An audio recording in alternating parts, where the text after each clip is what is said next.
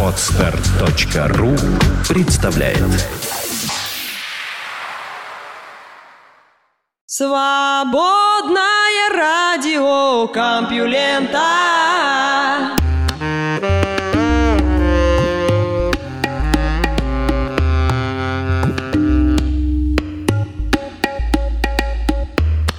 Всем привет, и это последний выпуск свободного радиокомпьюлента на этой неделе. Вы слышите Лёшу Халецкого, а выпуск называется «Спагетти Вестерн».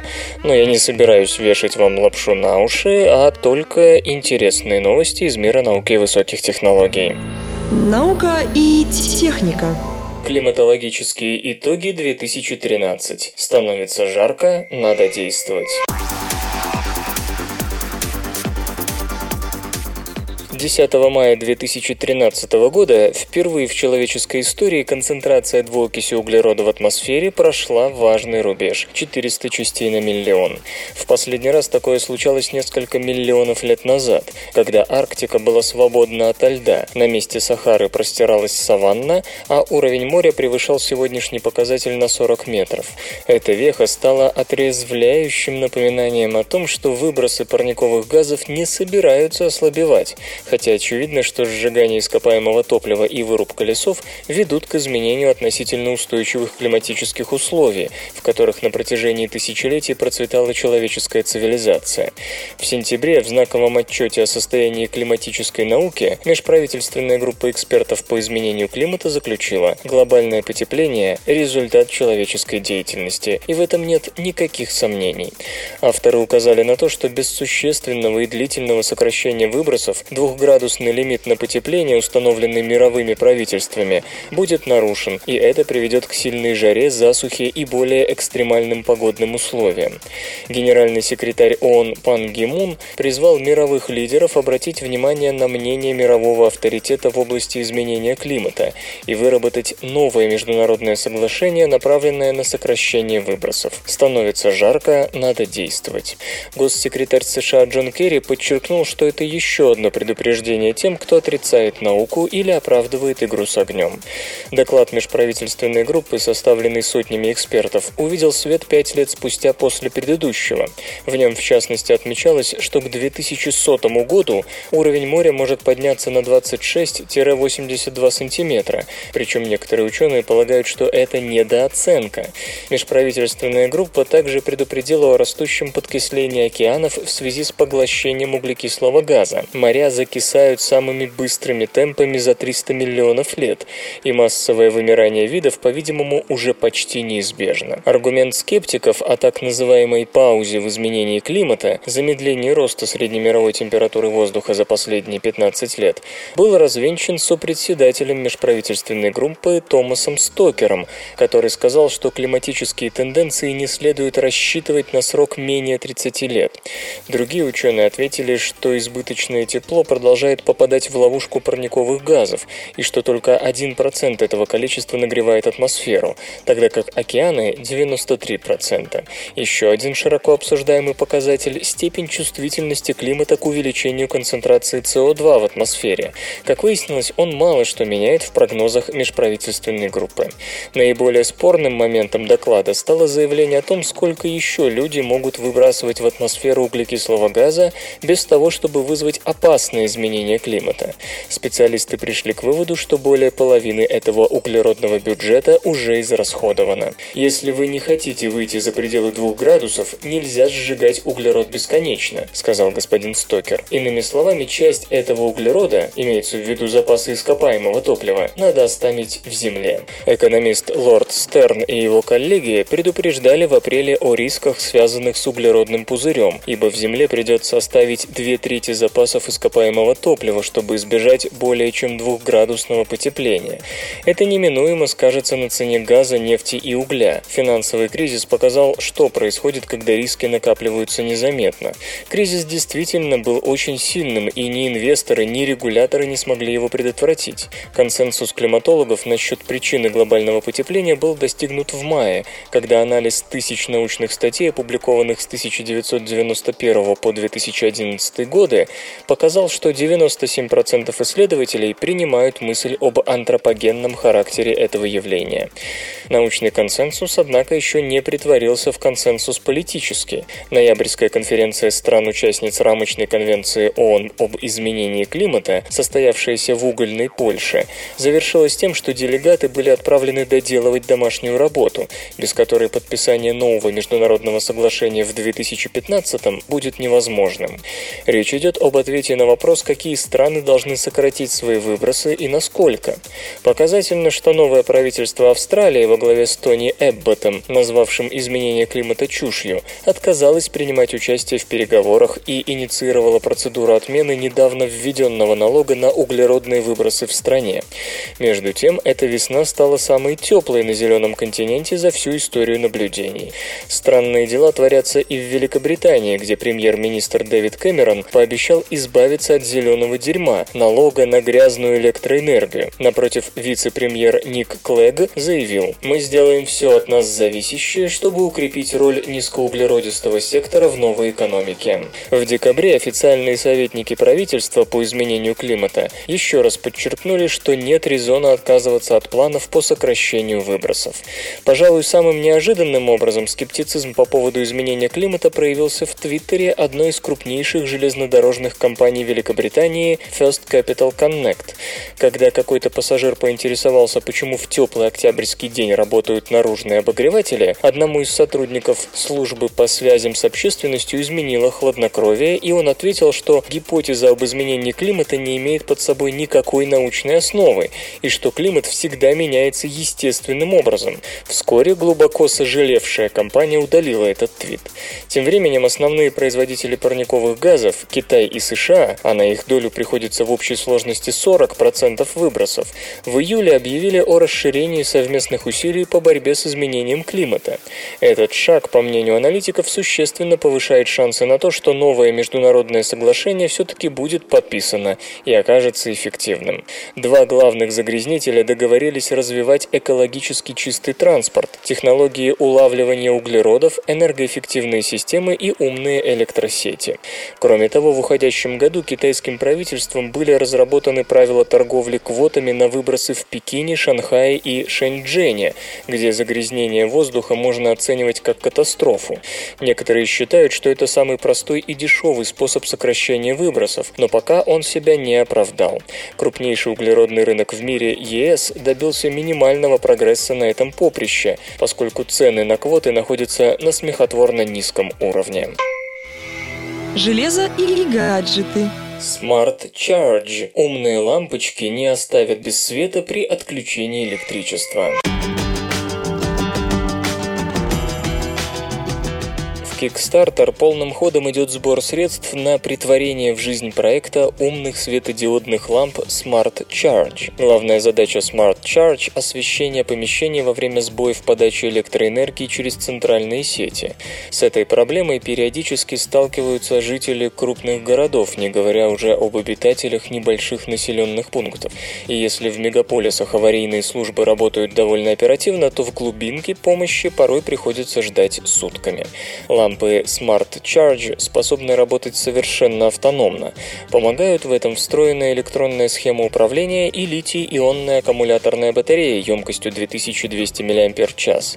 Время автономной работы приблизительно 4 часа. Интегрированный источник питания выдерживает от 300 до 400 циклов перезарядки, чего хватит на 3-4 года эксплуатации. LED-лампы Smart Charge вкручиваются в стандартные патроны, не требуя внесения каких-либо изменений в существующую проводку или установки новых осветительных приборов. Яркость равна 350 кандела на метр квадратный. Цветовая температура 3000, 4000 и 5000 кельвинов. Угол свечения 120 градусов.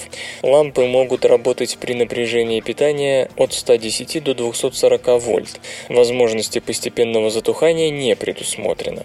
Главная же особенность Smart Charge заключается в фирменной технологии Grid and Switch Sensor, Solar, на которую разработчики намерены получить патент. Лампа способна определить, когда подача электричества прерывается из-за изменения положения выключателя, а когда из-за аварии в электросети. В первом случае свет погаснет, а во втором продолжит гореть. Причем пользователь в любом случае волен управлять освещением при помощи одного и того же выключателя. Разработка Smart Charge началась два года назад, и с тех пор было создано несколько прототипов. С помощью Kickstarter компании авторы проекта рассчитывают собрать 50 тысяч долларов. Сейчас привлечено почти 38 тысяч долларов. До закрытия копилки остается 26 дней. На этапе коллективного финансирования заказать LED-лампы Smart Charge можно за 35 долларов. Комплект из двух штук обойдется вам в 55 долларов, из четырех в 100 долларов. Если все пойдет по плану, поставки новинки начнутся в апреле следующего года.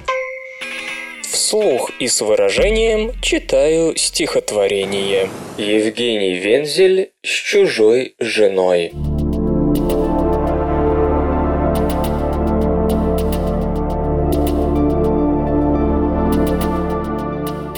С чужой женой, украв ее у мужа, ночную водку дружно пили мы. Стаканы, поднимая как оружие от подступающей к окошкам нашим тьмы. Усталость нас обоих затворила. Но дождь пошел, и я глаза открыл. Она слова ночные говорила, и я слова ночные говорил. Но было там одно, одно в предмете, а дождь все шел, блестя как чешуя, что оба мы лишь брошенные дети. Она и я, она и я, она и я. Наука и техника. Пять главных вопросов нейробиологии. Благодаря прогрессу в изучении мозга, нейробиология оказалась на переднем крае науки и этики. На этой неделе президентская комиссия США по вопросам биоэтики собиралась для обсуждения нравственной стороны науки о мозге. Эксперты встречались по просьбе президента Барака Обамы, который ранее в этом году призвал выделить из федерального бюджета 100 миллионов долларов на программу Brain Research through Advancing Innovative Neurotechnologies – исследование мозга посредством развития новаторских нейротехнологий, сокращенно BRAIN. Обама предложил Совету подумать над тем, какие моральные дилеммы могут возникнуть в связи с новыми возможностями, которые откроются перед исследователями человеческого разума благодаря его проекту и развитию нейробиологии в целом. Журнал National Geographic попросил эксперта в области биоэтики и генетики Хэнка Грилли с юридического факультета Стэнфордского факультета США назвать пятерку самых горячих вопросов нейробиологии. В ответ он подчеркнул, что нейробиология изучает не сознание, а мозг. Какую бы технологию она ни породила, к ней приложимы все те вопросы, которые обычно задаются по поводу других. Работает ли она? Увлечься научной фантастикой легко, но надо твердо знать пределы возможностей технологии. Если она работает, что тогда? Тогда появятся и новые возможности, и новые опасности. Важно уделить внимание и тем, и другим. Первое. Прогнозирование. Нейробиология Технология предсказывает судьбу. Огромное количество средств уходит на то, чтобы научиться предугадывать, приобретет ли тот или иной человек, скажем, болезнь Альцгеймера.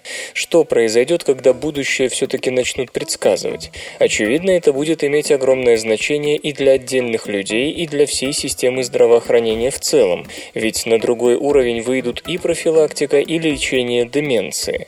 С другой стороны, однажды ученые по результатам сканирования мозга смогут определять, в какой степени данный человек предрасположен к совершению преступления. Будет ли это использоваться как улика? Повлияет ли это на определение степени вины и вида наказания? Будет ли этот момент приниматься во внимание при освобождении из тюрьмы? Господин Грилли рекомендует ограничиться использованием полученных таким образом сведений для психологической профилактики заключенных. Второе. Чтение мыслей, детектор лжи и определение эмоциональных состояний.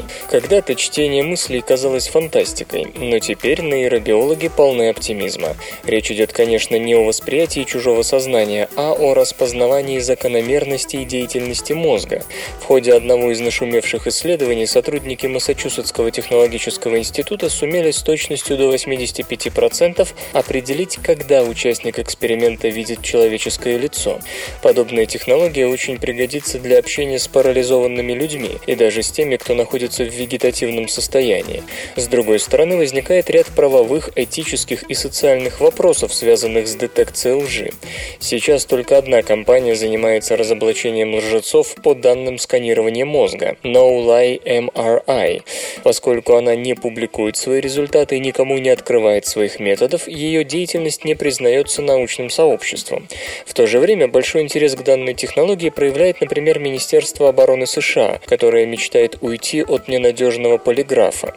Если все-таки будет доказана правомерность притязаний на чтение мысли, то технологию можно будет использовать, например, для определения того, действительно ли люди, претендующие на инвалидность и социальную страховку, испытывают дикие боли в пояснице. Третье. Ответственность. Существует ли свобода воли? Некоторые нейробиологи убеждены в том, что со временем развитие неврологии приведет к ликвидации судебной системы. По их мнению, рано или поздно наука докажет, что никакой свободы воли нет, и люди на самом деле не отвечают за свои действия. Это, мол, не я, это мой мозг заставил меня сделать это. Что интересно, господин Грилли не знаком с юристами, которые держались бы такой точки зрения. Эксперт рассказывает об одном показательном случае с 40-летним мужчиной из Шарлоттсвилля, штат Вирджиния. Он внезапно заинтересовался порнографией. Постепенно добрался до детской порнографии и кончил тем, что пощупал свою 12-летнюю падчерицу. Перед вынесением приговора он жаловался на головные боли, не мог читать, потерял сознание и оказался в больнице, где у него обнаружили опухоль размером с куриное яйцо в левой лобной доле. Показано, что она вовлечена в процессы принятия решений и познания. Ее удалили, и тяга к порнографии исчезла. Мужчину осудили условно. Десять месяцев спустя он пожаловался инспектору, что желание возвращается. Рентген показал, что опухоль появилась вновь. Ее опять вырезали, и с тех пор, а прошло уже два или три года, все в порядке. Господин Грилли опасается, что в ближайшее время подсудимые начнут просить о снисхождении, ссылаясь на аномалии мозга. Четвертое. Лечение. Нейробиология помогает медицине. Нейробиологи много чего хотели бы изучать, но деньги им дают прежде всего для того, чтобы они разбирались с болезнью Паркинсона и подобными ей недугами. Именно это является сейчас движущей силой развития данной области. Но насколько заслуживают доверия утверждения о возможности предотвратить или вылечить, скажем, зависимость от опиатов? Позволительно ли судье приговорить человека к принудительному лечению на основании результатов сканирования мозга? Или же мозг неприкосновенен? До какой степени могут родители навязывать детям лечение, основанное на данных нейробиологии? И, наконец, пятое – доработка. Нейробиология расширяет возможности человека. Некоторые студенты крепко сидят на адерале и риталине, считая, что эти препараты повышают умственные способности. В действительности они всего лишь добавляют бодрости и не более того. Но что если однажды появится средство сделаться действительно умнее? Честно ли это будет по отношению к студенту, который не воспользовался им во время сессии? А что если хитрюга-отличник после экзаменов перестанет принимать этот препарат? Хорошим он будет врачом ли? Введут ли допинг-пробы в университетах?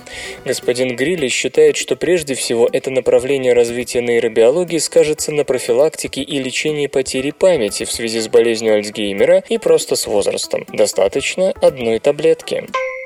Ночь на земле никому не спится. Я поднимусь и стану птицей. Так высоко. Антенн ряда телебашен. Я выси, мне никто не страшен. Так высоко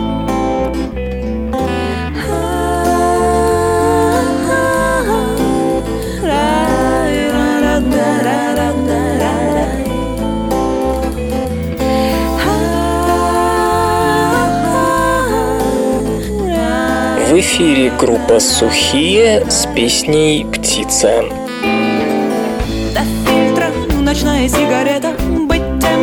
На самом деле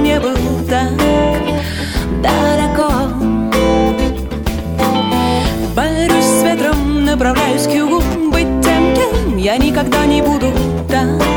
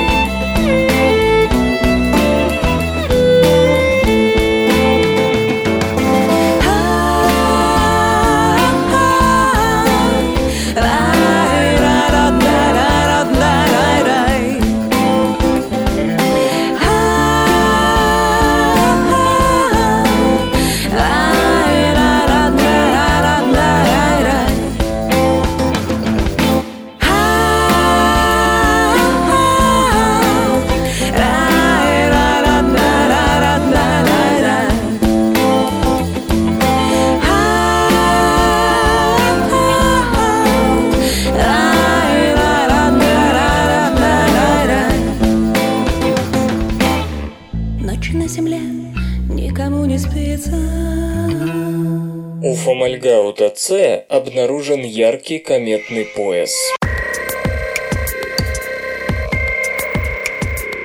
В 25 световых годах от нас здравствует звезда, лишившая астрономов бездны нервов. Это Фомальгаут А, светило главной последовательности спектрального класса А, у которого то открывают, то закрывают то одну, а то и две планеты.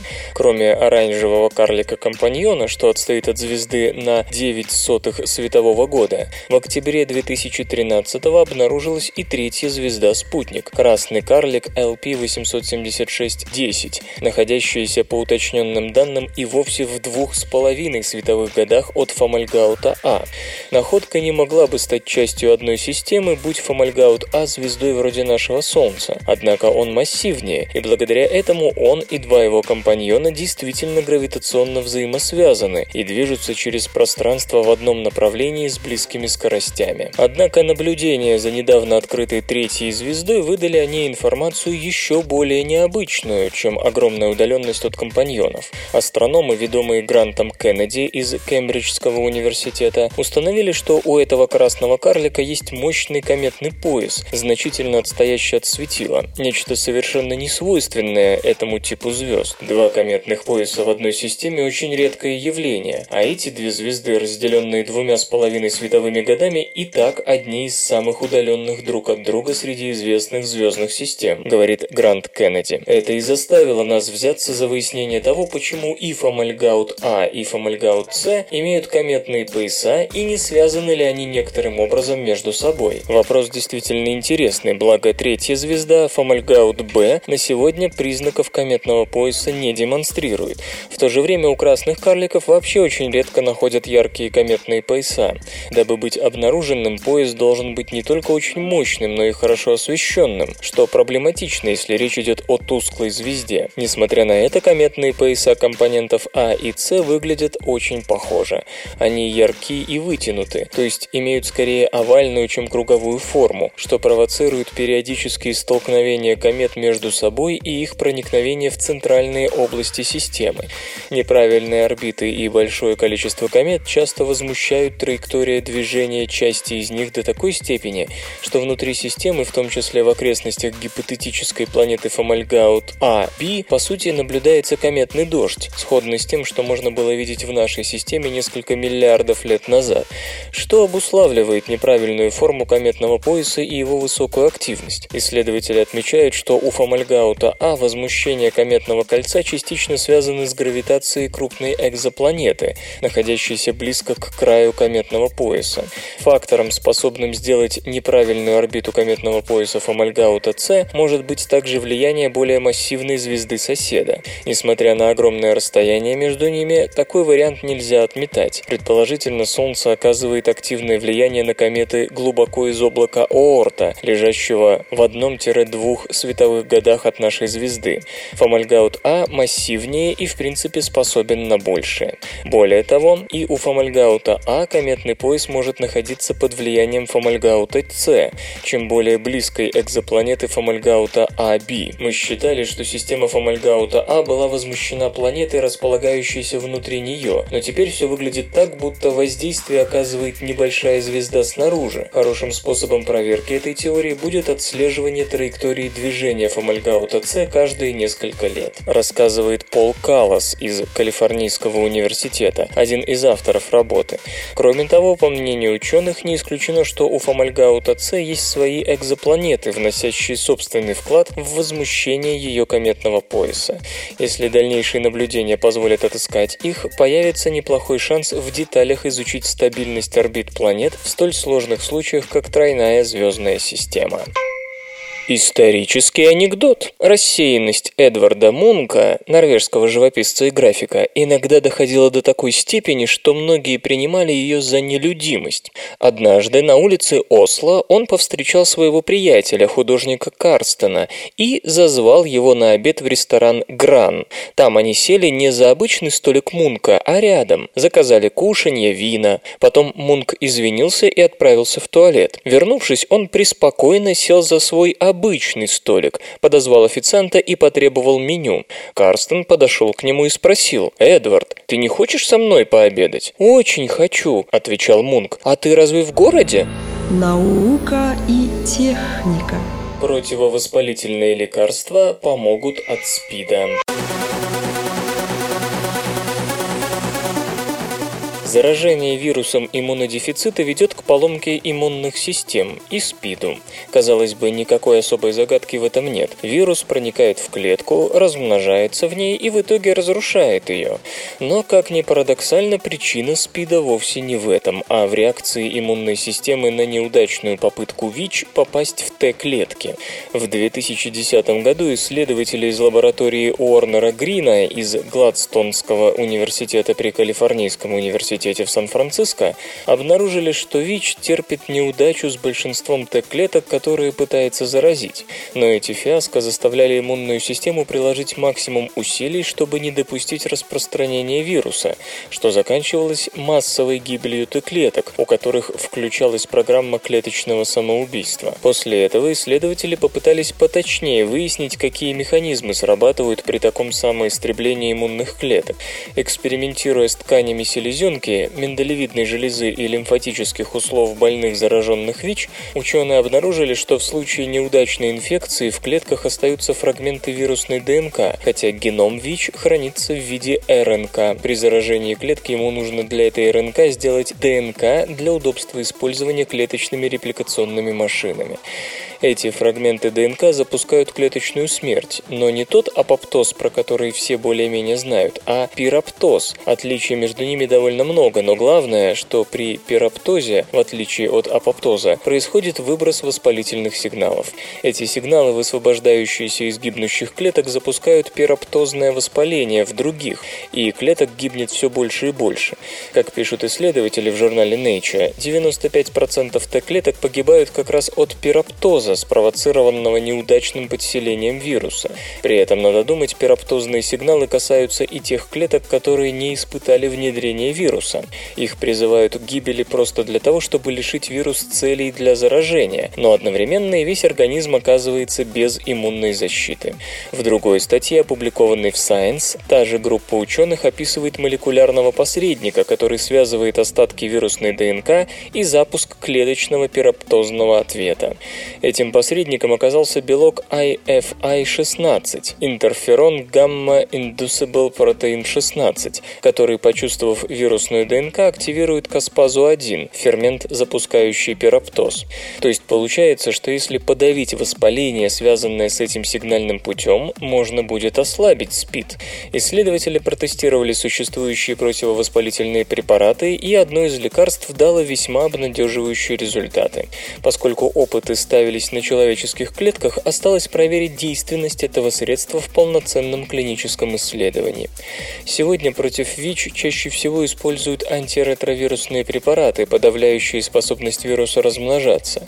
Такие лекарства действительно способны замедлить развитие болезни, но при этом они ничего не могут поделать с последствиями заражения, а последствия эти, как мы видим, могут быть весьма серьезными, даже в том случае, если самому вирусу удача не сопутствует.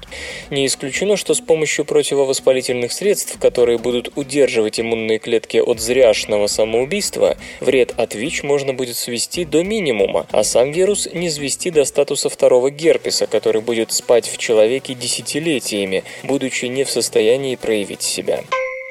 Представлена первая интегральная фотонная микросхема, способная оперировать отдельными атомами. Электронные интегральные микросхемы – фундамент технологических сдвигов, которые сделали возможным то устройство, на котором вы сейчас это слушаете. Фотонный эквивалент интегральной схемы разработать не проще, но и пользы от него не меньше. Правда, пока, несмотря на все успехи этого направления, о зрелости фотонных интегральных схем говорить не приходится. Джефф Кимбл из Калифорнийского технологического института США вместе с коллегами построил первый образец фотонной интегральной схемы, которая способна оперировать отдельными атомами и при этом сравнительно дешево в изготовлении и проста в использовании. Мы сообщаем о создании первой интегрированной оптической схемы с фотонным кристаллом, которая может не только локализовать атомы, но и взаимодействовать с ними при помощи управляемых фотонов, подчеркивает он. По сути, новинка является фотонным кристаллом из нитрида кремния, функционирующим как волновод для пучка лазерного излучения.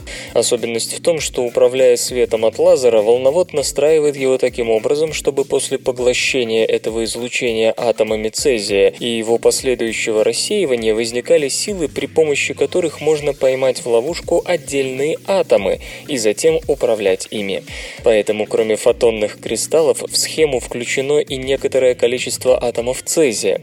Впрочем, весьма малое по общему весу этого недешевого вещества. Пропустив устройство через ряд экспериментов, моментов его создатели убедились, фотонная интегральная схема, управляющая отдельными атомами, вполне работоспособна и обладает мощным потенциалом. Среди самых многообещающих практических приложений, кроме, разумеется, повышения плотности записи информации, использование новинки в качестве элементной базы квантовых компьютеров и квантовой же коммуникации. При помощи фотонов новые интегральные схемы легко записывают и перезаписывают информацию на отдельных атомах, что значительно миниатюризирует базовый носитель относительно нынешней электроники, все еще работающий с элементами, каждый из которых состоит из огромного количества атомов.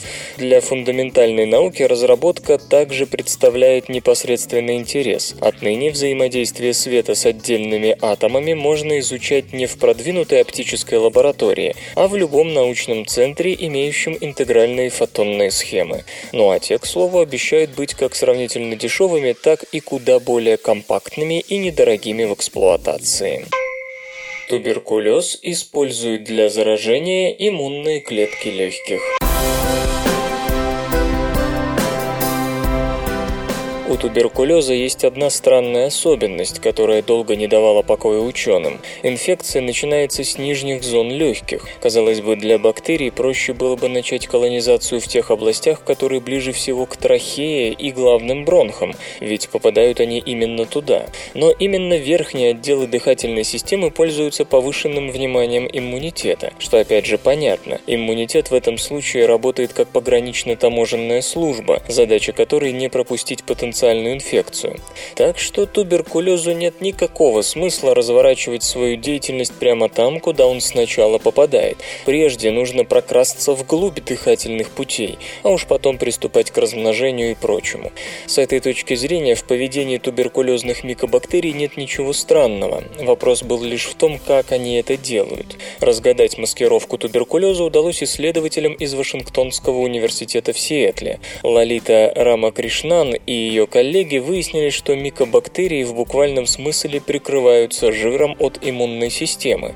Жиры, точнее липиды, они используют довольно специфические. Один из них – особый воск под названием димикоцерозат в тиоцерола PDIM, который скрывает от иммунных макрофагов те черты бактерий, которые могли бы выдать в них агрессоров. Другое вещество – феноловый гликолипид PGL. Его роль уже намного интереснее. Этот липид как раз привлекает макрофаги макрофаги и побуждает их глотать бактерии. Однако иммунные клетки при этом бактерии не переваривают, а уходят вместе с ними вглубь легочных тканей. То есть бактерия не только обманывает иммунитет, скрывая свои патогенные признаки, но еще и использует обманутые иммунные клетки, чтобы те довезли ее до безопасного места, где инфекции уж точно ничто не будет угрожать. При этом исследователи специально уточняют, что далеко не все штаммы туберкулезных бактерий могут использовать липид PGL, чтобы ловить ловить иммунное такси, некоторые обходятся просто маскировкой.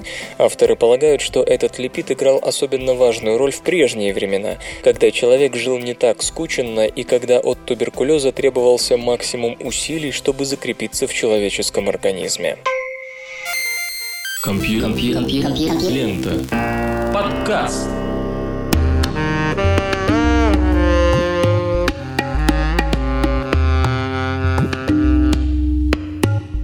Спагетти-вестерн завершен. Вы слышали Лешу Халецкого, свободное радио Компьюлента и песенку, пожалуйста, послушайте. Свободное радио Компьюлента. Скачать другие выпуски подкаста вы можете на podster.ru